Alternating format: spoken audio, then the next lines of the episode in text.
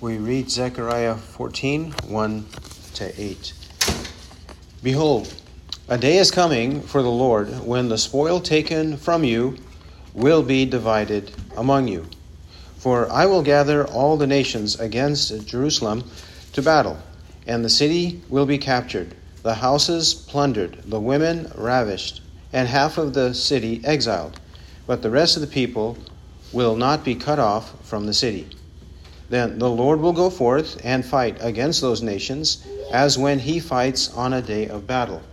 And in that day his feet will stand on the Mount of Olives, which is in front of Jerusalem on the east, and the Mount of Olives will be split in its middle from east to west by a very large valley, so that half of the mountain will move toward the north and the other half toward the south. And you will flee by the valley of my mountains, for the valley of the mountains will reach to Azel.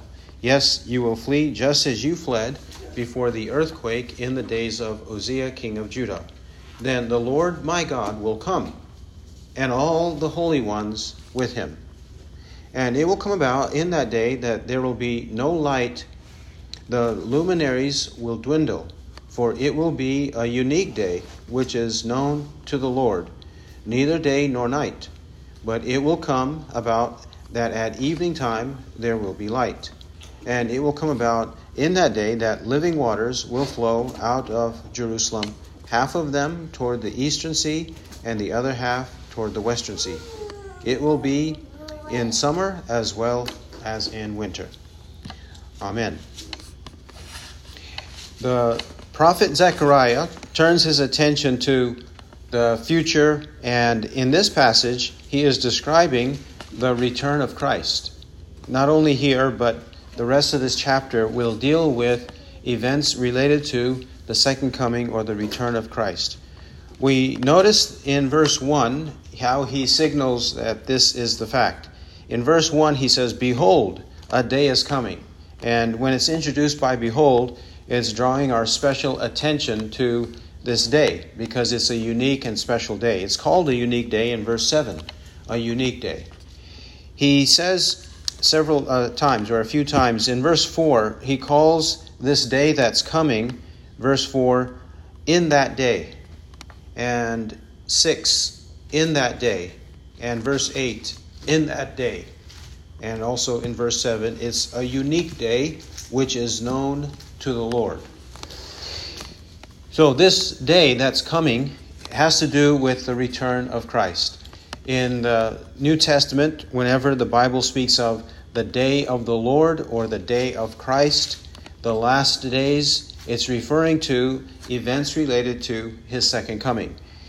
Actually, it starts with his first coming, then the intermediate period between the first and the second coming, and we live in that period, and then the events related to the second coming. That's what this day means, that day or in that day. Let's see this in the book of 2 Thessalonians. 2 Thessalonians chapter 2.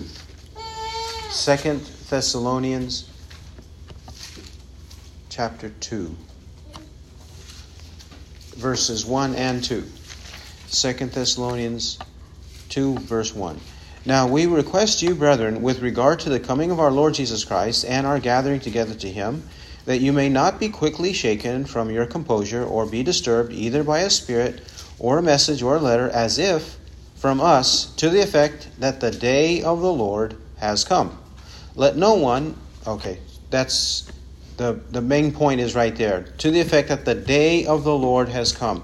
And what happens when this day comes? Our Lord comes, verse 1, and we are gathered together to him. That's what happens on the day of the Lord, that day. We may also see in the book of 2 Peter chapter 3. 2 Peter chapter 3. And we'll start at verse 10. In the first part of the chapter, the mockers say, Where is his coming? Where is the promise of his coming? Then verse 10, but the day of the Lord will come like a thief, in which the heavens will pass away with a roar, and the elements will be destroyed with intense heat, and the earth and its works will be burned up. Verse 12 says, looking for and hastening the coming of the day of God. It's the day of God. That's the day that is coming. So Zechariah is introducing this day as well. He's not the only prophet who does so, but he is certainly introducing the day of the Lord here. In speaking of Zechariah and other prophets, let's see this in the book of Jeremiah. Jeremiah chapter 30, verses 1 to 11. Jeremiah chapter 30.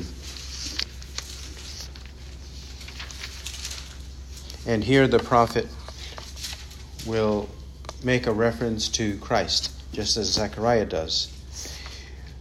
30 verse 1 of Jeremiah. The word which came to Jeremiah from the Lord, saying, Thus says the Lord, the God of Israel, Write all the words which I have spoken to you in a book. For behold, days are coming, declares the Lord, when I will restore the fortunes of my people Israel and Judah. The Lord says, I will also bring them back to the land that I gave to their forefathers, and they shall possess it. Now these are the words which the Lord spoke concerning Israel and concerning Judah. For thus says the Lord, I have heard a sound of terror, of dread, and there is no peace. Ask now and see, if a male can give birth, why do I see every man with his hands on his loins as a woman in childbirth? And why have all faces turned pale? Alas, for that day is great. There is none like it, and it is the time of Jacob's distress. But he will be saved from it. And it shall come about on that day, declares the Lord of hosts, that I will break his yoke from off their neck, and will tear off their bonds, and strangers shall no longer make them their slaves. But they shall serve the Lord their God and David their king, whom I will raise up for them. And fear not, O Jacob my servant, declares the Lord, and do not be dismayed, O Israel, for behold, I will save you from afar, and your offspring from the land of their captivity, and Jacob shall return, and shall be quiet and at ease, and no one shall make him afraid. For I am with you, declares the Lord, to save you. For I will destroy completely all the nations where I have scattered you. Only I will not destroy you completely, but I will chasten you justly, and will by no means leave you unpunished. He speaks of it as that day, and that great day, in chapter 30, verse 7. But though Jacob will be distressed, the nation will be distressed, he will be saved from it. And we notice that it's in verse 11 where he explains, Only I will not destroy you completely, but I will chasten you justly, and will by no means leave you unpunished. Zechariah is also indicating that there is going to be some devastation, but some of the people will be spared. Because he said in 14 verse 2 about the city captured, houses plundered, women ravished, half of the city exiled, but the rest of the people will not be cut off from the city. He's also indicating that a remnant will be spared from this destruction. Also in Jeremiah 30 verse 9, when he says, David their king, whom I will raise up for them, David is another name for Christ here. In the book of Jeremiah. Jeremiah and Ezekiel both refer to Christ as David. And he's even saying in verse 9, Jeremiah 30, verse 9, whom I will raise up for them, which is a prediction of his resurrection in Jeremiah. Okay, so these are some of the passages that refer to a day that's coming. And this day relates to Christ and his return. In Zechariah 14:1, he says, It's a day for the Lord when the spoil taken from you will be divided among you. The spoil that is taken from you will be divided among you. Well, who takes the spoil from people? Enemies. And then when he says, that same spoil will be divided among you, he's saying, though your enemies exploit you, you will conquer them and you will enjoy what they took from you.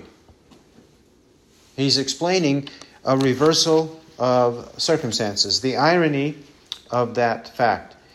This is making allusion to the time of the Exodus in the book of Exodus. In the book of Exodus, it mentions this a few times. For example, in Exodus chapter 11, verse 3. We'll read 1 to 3. Exodus 11, 1 to 3. Now the Lord said to Moses, one more plague I will bring on Pharaoh and on Egypt. After that, he will let you go from here.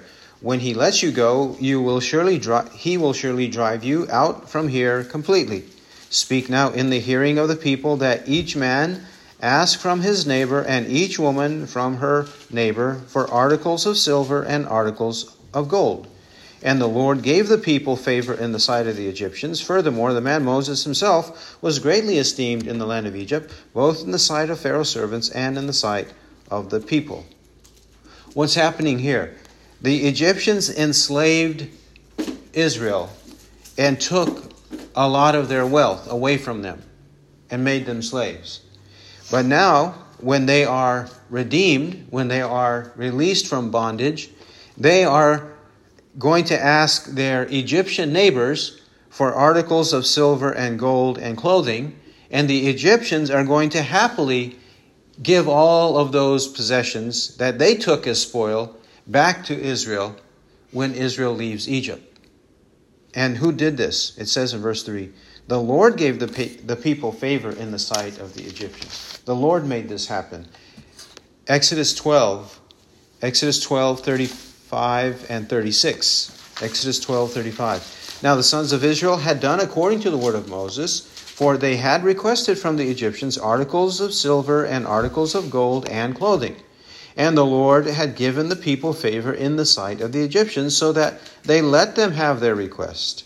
Thus they plundered the Egyptians.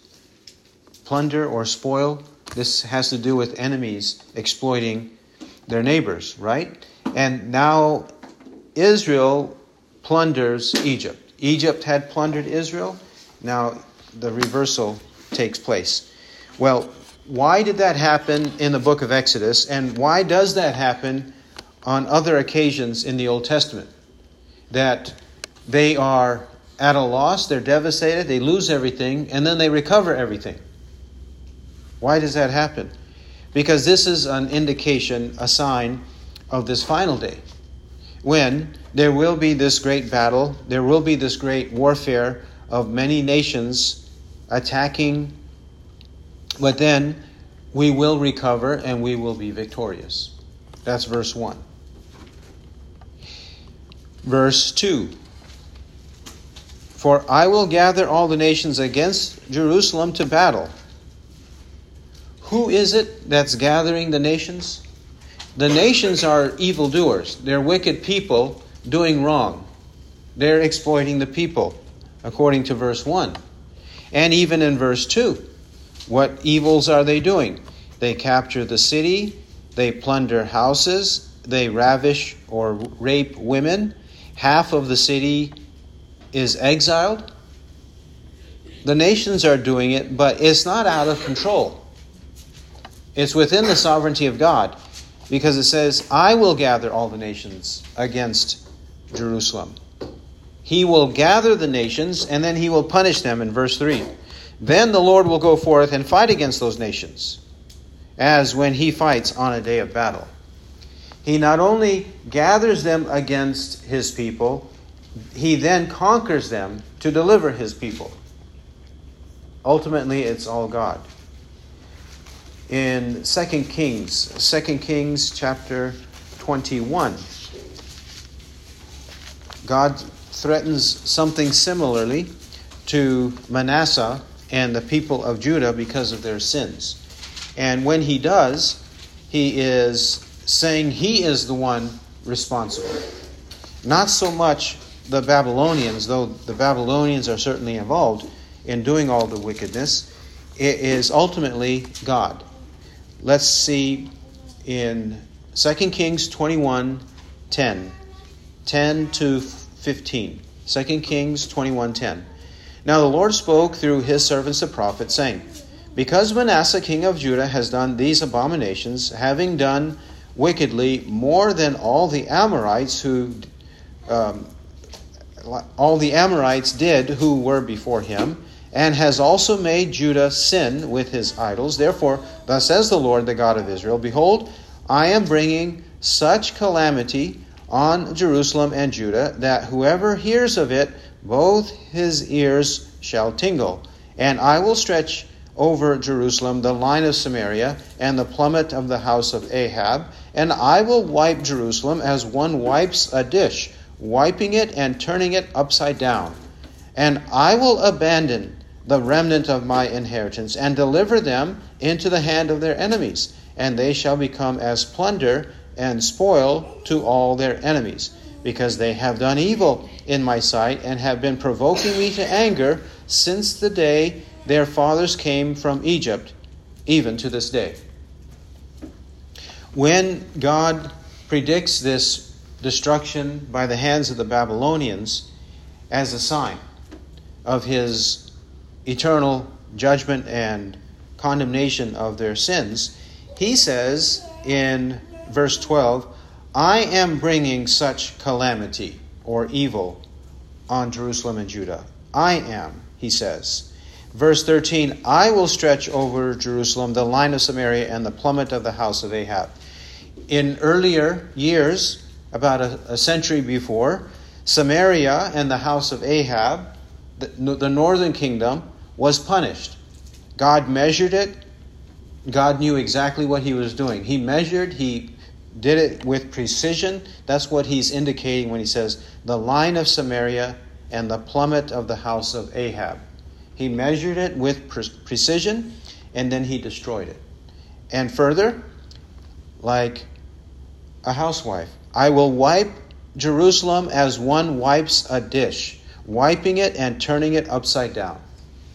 God is doing that, making a clean sweep of everything in Jerusalem. And then in 14, I will abandon the remnant of my inheritance and deliver them into the hand of their enemies.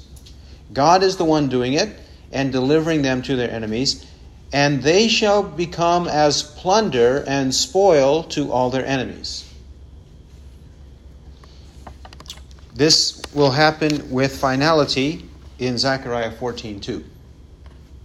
God's going to make certain that this happens. And it's happening because of the sins of the people. The sins of the majority at least. And then the remnant that's not cut off, they are being tested by fire. They are in the furnace of affliction. They are the ones who have to moan and groan because of everything that they see around him, and even witness the destruction that's happening all around them. That's what's happening in verse 2. Now verse 3. After God assembles the nations, he's going to disassemble them or destroy them. Verse 3. Then the Lord will go forth and fight against those nations as when he fights on a day of battle. The Lord is the one who will finally, ultimately, deliver his people against the nations that he brought to afflict them. He's the one going to deliver them. And he says about himself, as when he fights on a day of battle. Notice the pronoun there. The Lord will go forth and fight against those nations as when he fights on a day of battle. Now, is God a warrior? He's describing himself as one. Exodus 15, verses 1 to 3. Exodus 15, 1 to 3. This song of Moses and Israel, the song of the sea. Moses and Israel, it says this, Exodus 15:1, after God destroyed Pharaoh and his army in the sea, they composed a song and happily sang it. Verse 1, Exodus 15:1, then Moses and the sons of Israel sang the song to the Lord and said, I will sing to the Lord, for he is highly exalted. The horse and its rider he has hurled into the sea. The Lord is my strength and song, and he has become my salvation. This is my God, and I will praise him, my Father's God, and I will extol him. The Lord is a warrior. The Lord is his name. The Lord is a warrior. That means that he fights, and he fights on behalf of his people.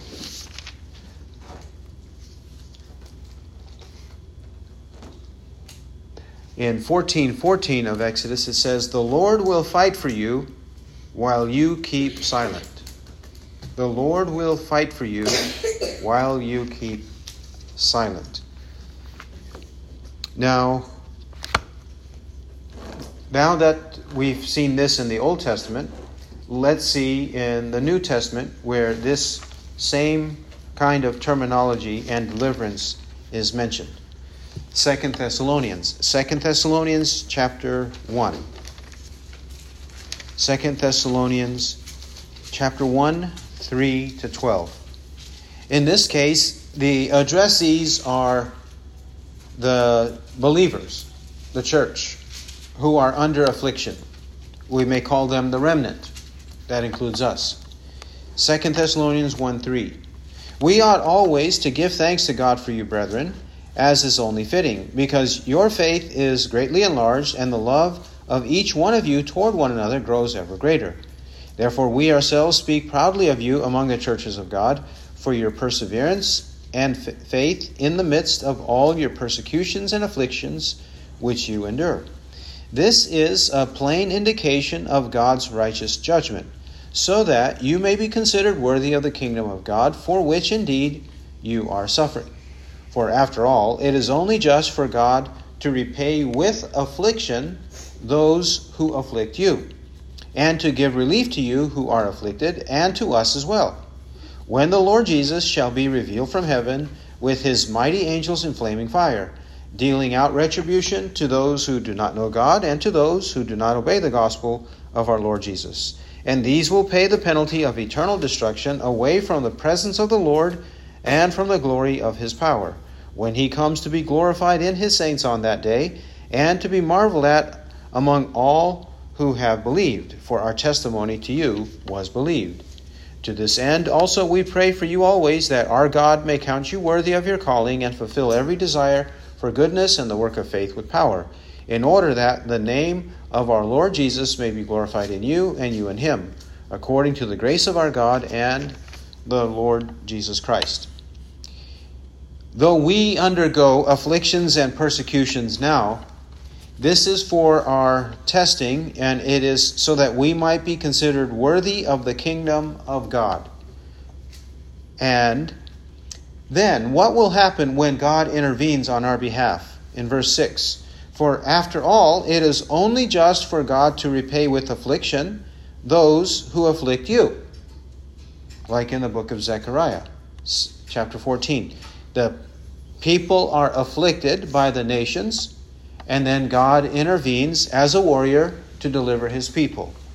And it is God who is actively involved, because it is only just, only righteous for God to repay with affliction those who afflict you.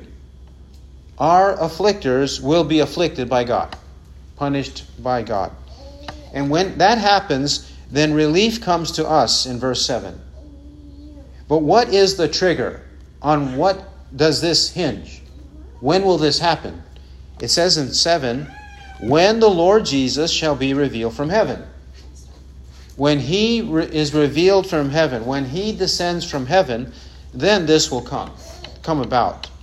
That revelation, when he is revealed, verse 7, is the same thing as in verse 10, when he comes to be glorified in his saints on that day. What's that day? The day of his return, the day of the Lord. That day, in that day, or on that day, is the day of Christ. Okay, now, 14 verse 4. 14:4 of Zechariah.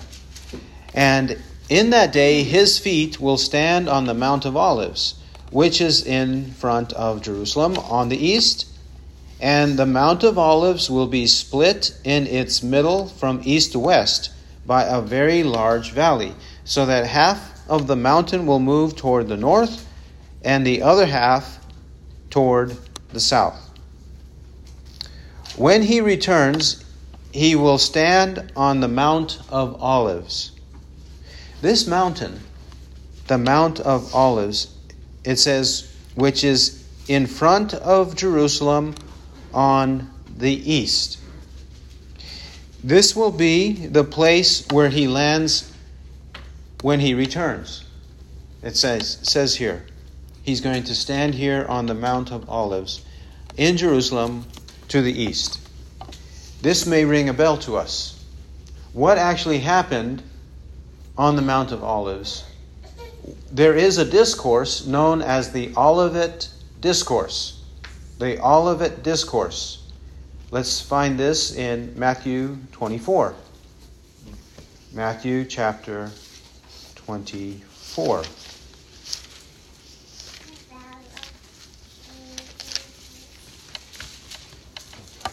The Olivet Discourse. It says in Matthew 24, verses 1 to 3. And Jesus came out from the temple and was going away when his disciples came up to point out the temple buildings to him. And he answered and said to them, "Do you not see all these things? Truly I say to you, not one stone here shall be left upon another, which will not be torn down." And as he was sitting on the Mount of Olives, the disciples came to him privately, saying, "Tell us, when will these things be? And what will be the sign of your coming and the end of the age?" After he mentions the destruction of the temple, the disciples and Christ, they are at the Mount of Olives. That's why this discourse, chapters 24 and 25, is known as the Olivet Discourse, when he explains these events. And what are the three questions they ask him that he explains in chapters 24 and 25? They say, "Tell us, when will these things be?" What things? The things he just mentioned in verses 1 and 2, the destruction of the temple. Then they ask, "What will be the sign of your coming?" Your coming. This means they know about the second coming, contrary to liberals who say the disciples thought he was going to come instantly, very quickly. They didn't expect him to ascend into heaven. They did not expect a long period of time. No, right here. They say, "What will be the sign of your coming?" They do know. They do understand that there's going to be some time that passes. It's not going to be quick and in their lifetime, necessarily. And of the end of the age. These are their three questions. That's what he undertakes to explain in chapters 24 and 25 of Matthew. And then, speaking of this tribulation and distress that Zechariah describes, 24:21 says, "For then there will be a great tribulation, such as has not occurred since the beginning of the world until now, nor ever shall." Nor ever shall. This is the great tribulation. Then also, he says in 24:29, we'll notice some of these words and phrases are comparable to Zechariah. 24:29 to 31. "But immediately after the tribulation of those days, The sun will be darkened, and the moon will not give its light, and the stars will fall from the sky, and the powers of the heavens will be shaken. And then the sign of the Son of Man will appear in the sky, and then all the tribes of the earth will mourn, and they will see the Son of Man coming on the clouds of the sky with power and great glory. And he will send forth his angels with a great trumpet, and they will gather together his elect from the four winds, from one end of the sky to the other. Christ will return with cataclysmic events. Even Zechariah describes cataclysmic events. He describes earthquakes, and he describes how the luminaries will dwindle. He describes things that are similar to this right here. And further, we'll explore this some more, but he says that his angels are going to come with him. Even in 2 Thessalonians 1, 3-12, we read of his angels coming in flaming fire with Christ. Zechariah describes the same with the holy ones who will come with him. But where will he land, or where will he return? The Mount of Olives. Acts chapter 1. When he ascended... Let's see what it says about where they were. Acts chapter 1. We'll read verses 9 to 12. Let's read 6 to 12. 6 to 12. And verse 12, it introduces a new paragraph, but the reason for verse 12 will become evident when we read it. We'll read 1:6. Before Jesus ascended into heaven, this dialogue transpires between him and his disciples. 1:6. So when they had come together, they were asking him, saying, Lord, is it at this time you are restoring the kingdom to Israel? He said to them, It is not for you to know times or epochs which the Father has fixed by his own authority. But you shall receive power when the Holy Spirit has come upon you, and you shall be my witnesses both in Jerusalem and in all Judea and Samaria, and even to the remotest part of the earth. And after he had said these things, he was lifted up while they were looking on, and a cloud received him out of their sight. And as they were gazing intently into the sky, while he was departing, behold, two men in white clothing stood beside them. And they also said, Men of Galilee, why do you stand looking into the sky? This Jesus, who has been taken up from you into heaven, will come in just the same way as you have watched him go into heaven. Verse 12. Then they returned to Jerusalem from the mount called Olivet, which is near Jerusalem, a Sabbath day's journey away. Verse 12 tells us where this dialogue took place. Where did it take place? Mount of Olives, or the mount called Olivet. Where Jesus ascended, he's also going to descend, according to these verses, Zechariah, Matthew, and the book of Acts.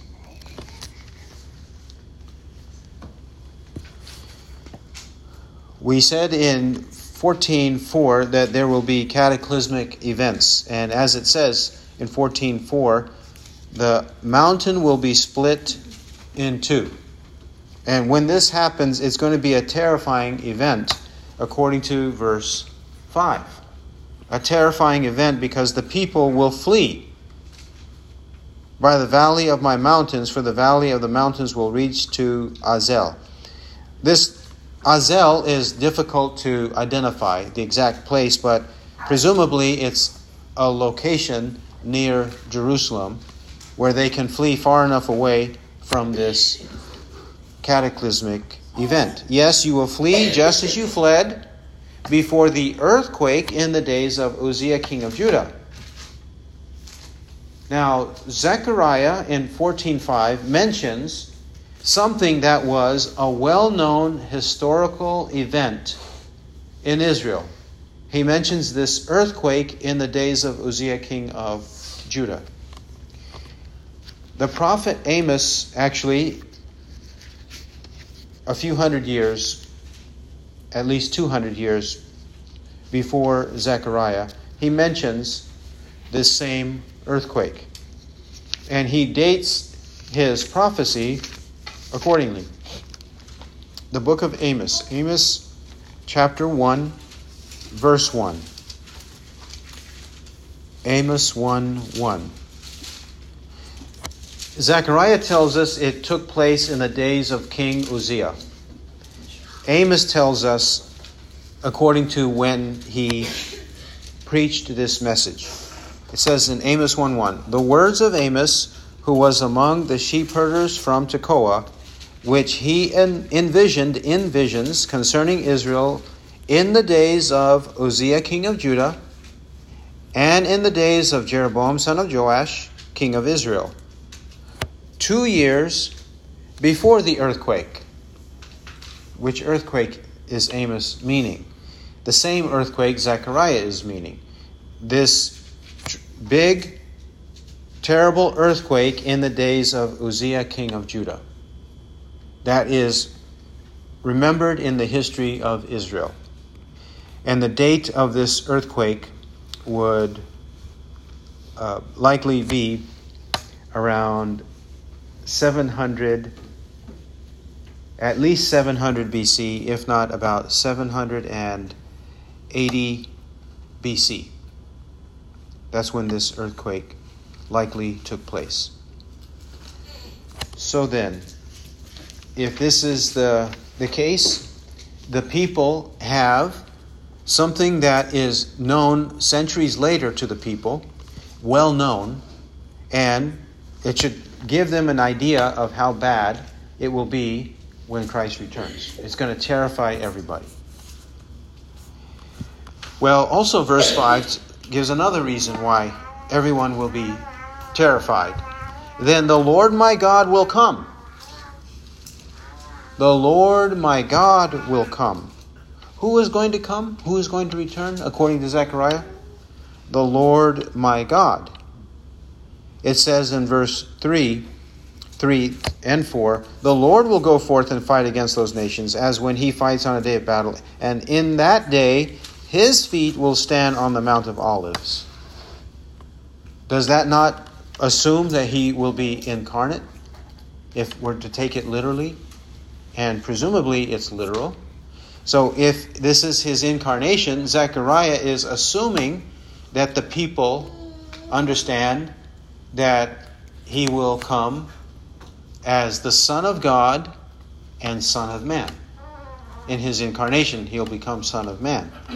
And then, in his return, he's going to come with his body still. That explains why when he ascended in his glorified body. He has his glorified body even now, according to Philippians 3:20-21. And 1 Timothy 2:4-5, he currently has a body, a glorified body, and he'll return in that body. Zechariah is preaching the same message. The Lord my God will come. He's going to come. But who else will also come? He says, "and all the holy ones with him." In Matthew 24:29-31, we read where he's going to send forth his angels. We read also in 2 Thessalonians chapter 1, 3-12, that he will come with his angels in flaming fire. He's going to come with his angels.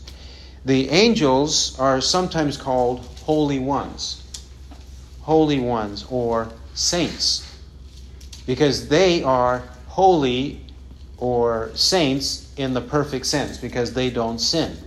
Not the good angels. They don't sin. The fallen angels, of course, they have sinned and they continue to sin, but not the good ones. And it is God, it is the Lord, who has many innumerable angels around him.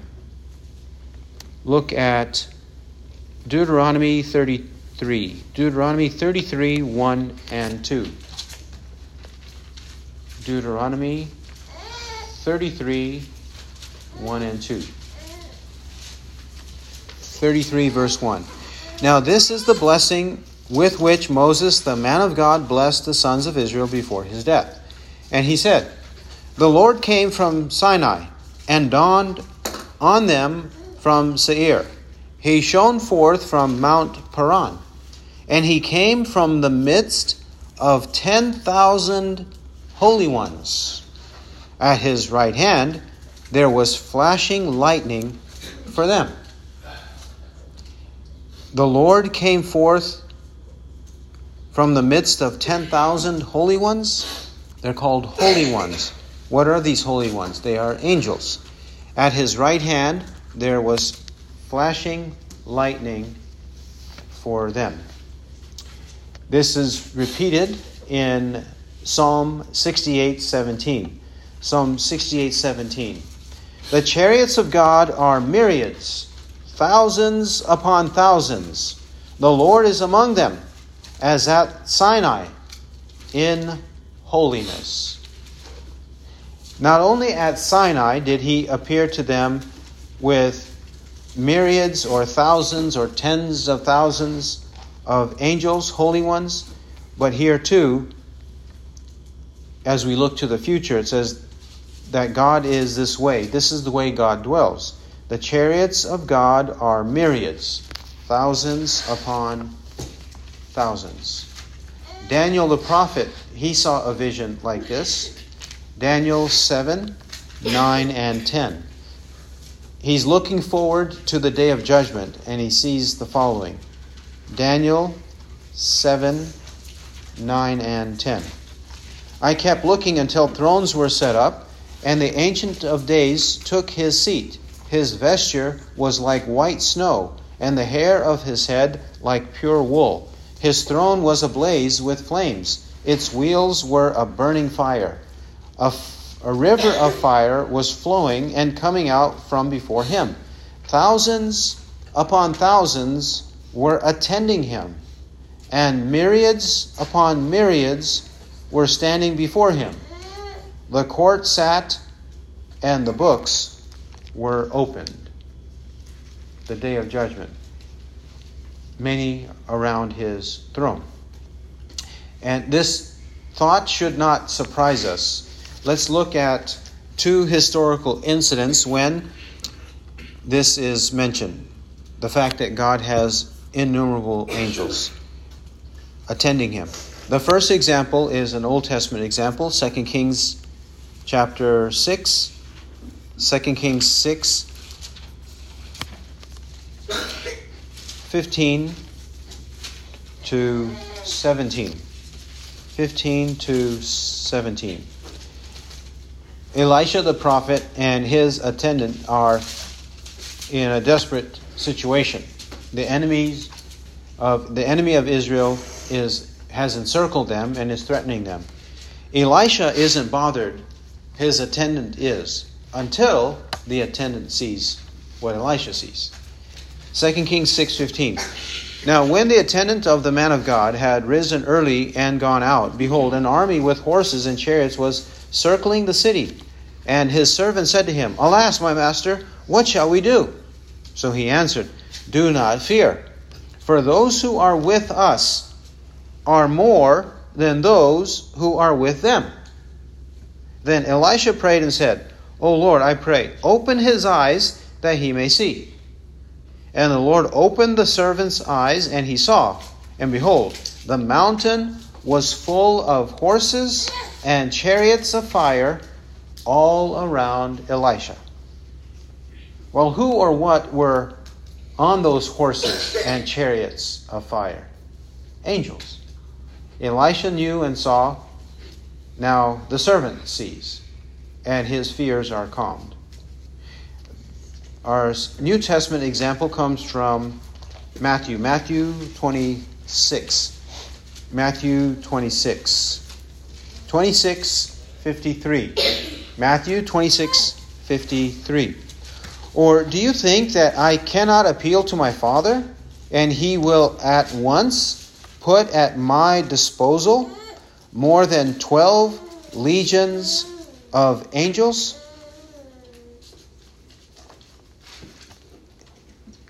Christ, all he had to do is say the word, and the Father would have dispensed or sent at his disposal more than 12 legions of angels, just like that. 12 legions. A legion is 6,000 troops. So 12 times 6, 72,000. Just like that. Just say a word, and he's got all the might, military might he needs. That wasn't used then to prevent the crucifixion, but it will be used when he returns for the day of judgment. All of these angels. Okay, then. Zechariah, he further describes what happens. And he says a couple of things. A couple of things that will remind us of the book of Revelation. 6-8, he says, and it will come about in that day that there will be no light. The luminaries will dwindle. For it will be a unique day which is known to the Lord, neither day nor night. But it will come about that at evening time there will be light. And it will come about in that day that living waters will flow out of Jerusalem, half of them toward the eastern sea and the other half toward the western sea. It will be in summer as well as in winter. The first thing to note in verse 6 is that there will be no light. No light. No light of the luminaries. What are the luminaries? The sun, the moon, and the stars. No light of the luminaries, of the sun, the moon, and the stars. Let's first see an Old Testament reference in Isaiah 60. Isaiah 60, 15. Isaiah 60, 15 to 22. 15:20. Whereas you have been forsaken and hated, with no one passing through, I will make you an everlasting pride, a joy from generation to generation. You will also suck the milk of nations, and will suck the breast of kings. Then you will know that I, the Lord, am your Savior and your Redeemer, the Mighty One of Jacob. Instead of bronze, I will bring gold, and instead of iron, I will bring silver, and instead of wood, bronze, and instead of stones, iron. And I will make peace your administrators, and righteousness your overseers. Violence will not be heard again in your land, nor devastation or destruction within your borders. But you will call your walls salvation and your gates praise. No longer will you have the sun for light by day, nor for brightness will the moon give you light. But you will have the Lord for an everlasting light, and your God for your glory. Your sun will set no more, neither will your moon wane. For you will have the Lord for an everlasting light, and the days of your mourning will be finished. Then all your people will be righteous. They will possess the land forever, the branch of my planting, the work of my hands, that I may be glorified. The smallest one will become a clan, and the least one a mighty nation. I, the Lord, will hasten it in its time. Now, Revelation 21. Revelation 21:23. 21:23. And the city has no need of the sun or of the moon to shine upon it, for the glory of God has illumined it, and its lamp is the Lamb. 22:5, Revelation 22:5. And there shall no longer be any night, and there shall not have need of the light of a lamp, nor the light of the sun, because the Lord God shall illumine them, and they shall reign forever and ever. God's glory will radiate and illumine all of us. No need for the light of the sun or the moon. Also, verse 7 says that it is a unique day, which is known to the Lord. Known to the Lord. We read in Isaiah 60, verse 22, I, the Lord, will hasten it in its time. The Lord knows the time. He will hasten it whenever He so chooses. He knows that day. We don't know that day. As Jesus also said in the book of Matthew, Matthew 24:36. But of that day and hour no one knows, not even the angels of heaven, nor the Son, but the Father alone. It's a unique day known to the Lord. The disciples were also asking Christ this question in Acts chapter 1. Did they not? Did they not say in Acts 1:6, Lord, is it at this time you are restoring the kingdom to Israel? And the answer of Christ to them was, He said to them, it is not for you to know times or epochs which the Father has fixed by His own authority.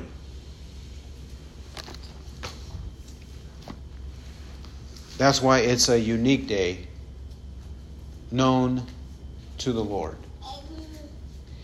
And then the final verse, verse 8 of our passage, and it will come about in that day that living waters will flow out of Jerusalem.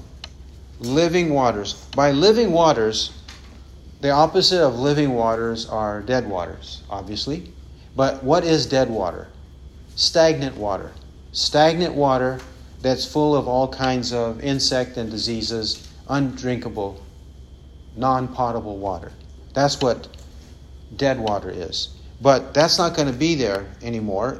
There will be running water, living water, fresh water, potable water. That's what is here in 14:8. Well, we find this explained in Revelation 22. 22, and it's in verses 1 and 2. But we'll read 1 to 5 to conclude. 22 verse 1. And He showed me a river of the water of life, clear as crystal, coming from the throne of God and of the Lamb, in the middle of its street. And on either side of the river was the tree of life, bearing 12 kinds of fruit, yielding its fruit every month.